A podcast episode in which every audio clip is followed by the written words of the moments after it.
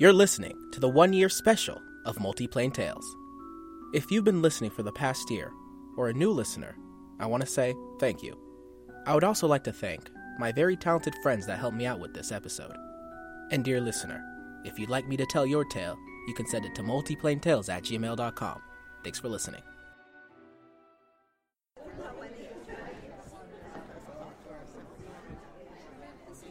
Quiet. Quiet. I said silence. We will commence the trial of Unsundi, son of Unbunbi, versus Mead Valley. The accused stands trial for eight counts of grave robbing, eight counts of grave robbing with dark intentions, and three counts of witch-like behavior. Do all parties swear to all spirits, good or bad, to tell the truth and only the truth? Yes. I swear. We will start with Mead Valley. Eunice Zagneth is their chosen representative. You may begin. Citizens of Mead Valley, I stand here today for your protection. Our town is more like a family. Support those in need. We watch out for one another. That is why I'm here to make sure dangerous heathens like Unsundi are given the death penalty for disturbing the peace. I call to the stand the witness, Ronad Navari. Thanks for coming, Ronad.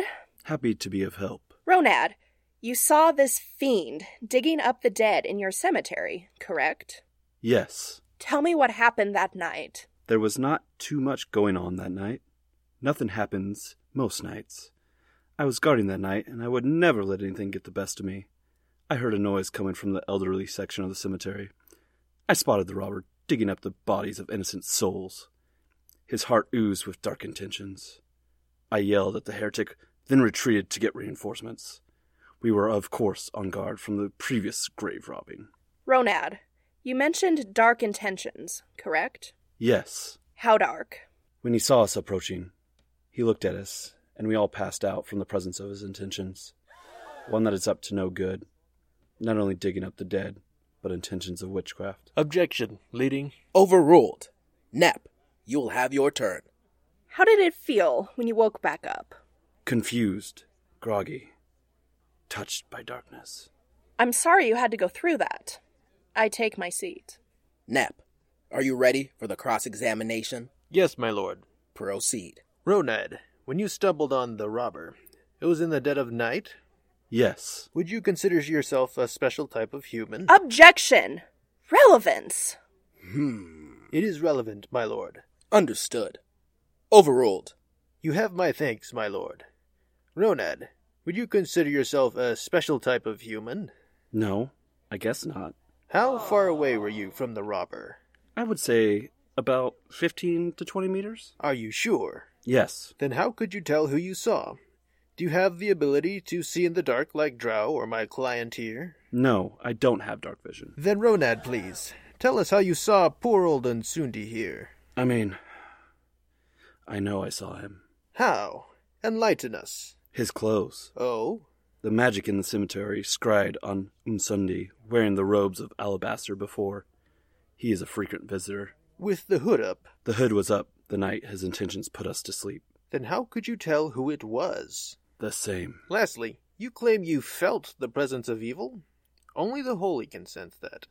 Are you potentially a cleric or holy warrior? Not exactly. Then, Ronad, how exactly could you have achieved such a marvelous feat? Because. Speak up. Because. Someone of my bloodline lusted over a celestial. Oh? I can just feel those types of things. Any more questions? No. Ronad, sit down. Unsundi, come to the stand. Yunus will start again with the questions. Usundi, remember what I told you. None, I mean none of that alabaster speech. Do they not seek truth?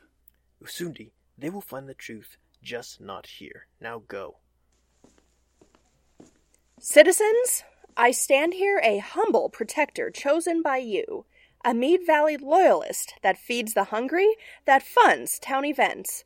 Today I will again show my love for you by proving his guilt. Objection, relevance. Sustained. Yunus, get to the point. Yes, my lord. Unsundi, where were you the night of the crime? Praising the path of alabaster. What do you mean? 80 to 300 years. Excuse me? The average lifetime is 80 to 300 years. That is so long of a wait What are you waiting for? to become gods. Fuck. Have you ever wanted something so beautiful? Existing as everything in all things. Perfection. Are you not curious? Jealous? No more pain, no more sorrow, no more need. There is so much we don't know. Ideas our mortal minds cannot fathom. Questions that can never be answered here. The answers are all there. Where? The Alabaster Plains. An existence where all our questions are answered. A perfect way of being, and they hold it there for themselves. For now, I am the one, the one who has earned the right to find those answers now. 80 to 300 years. That is too long. I will bring them here to our existence with what they know. We can become gods. Gods here and there. And how would I do that? The dead.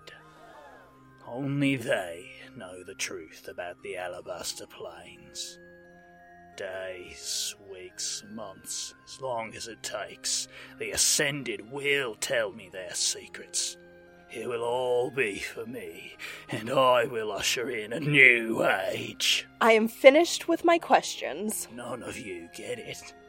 You will never get it until I show you.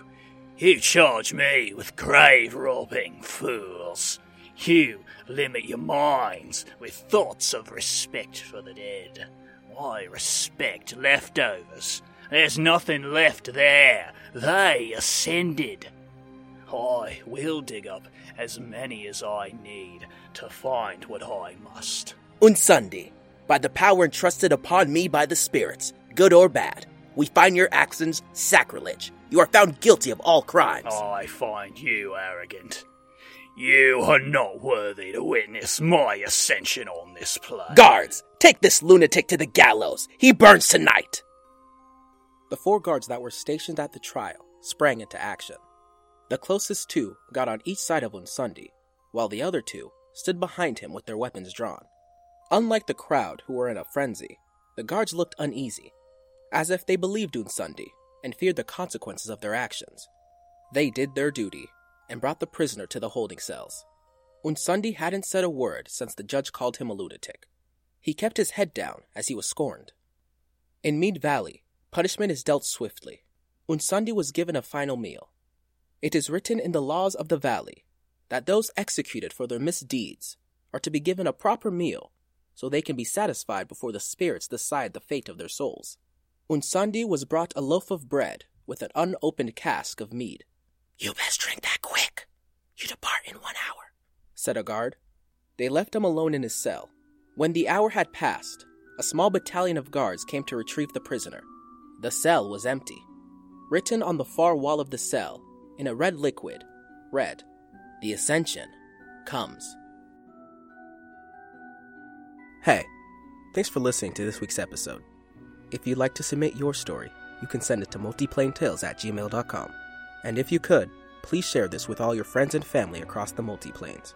Again, thanks for listening, and you'll hear me again in a fortnight.